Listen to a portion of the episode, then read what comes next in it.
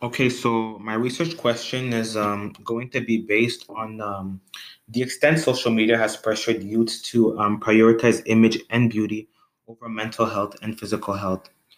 For starters, I position myself against social media for its continuous use of um, promoting false claims and images that they constantly proceed giving the younger audience.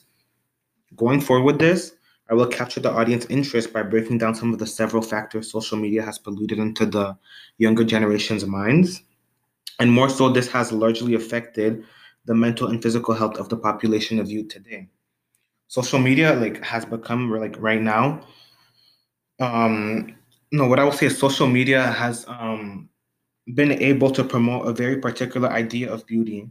Often, the it face that we see today that platforms tend to promote typically includes a symmetrical face, perfect skin, and often promotes ethnocentric features.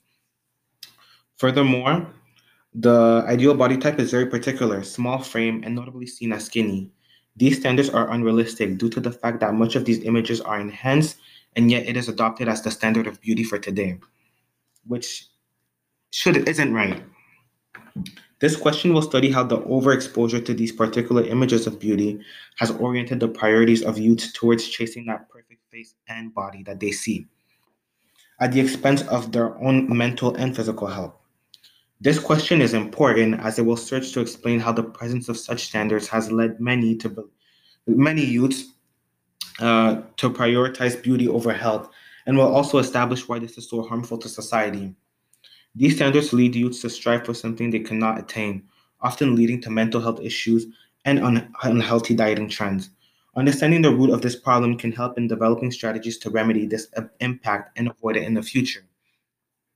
Therefore, what I will be covering will potentially interest my younger audience to choose to exercise into shaping a better, healthier, a better and healthier lifestyle, and avoid believing the false claims social media is feeding them, which I think is very important. I will go on about answering this question by studying why this image is so unrealistic and how the adolescent brain, still developing and highly suggestible, reacts to the exposure to social media standards. This will include using examples from different platforms and pulling information from articles that speak to the impact of these standards. And that way, you will see the statistics of how many teens and lar- are largely affected by the visuals that are presented to them on the many big platforms we know today. My work will explore this problem in the scope of the priorities of youths. Instead of just focusing on how it harms their self image, I will attempt to examine how and why these images pressure them to make beauty one of the most important priorities in life for today. That's it.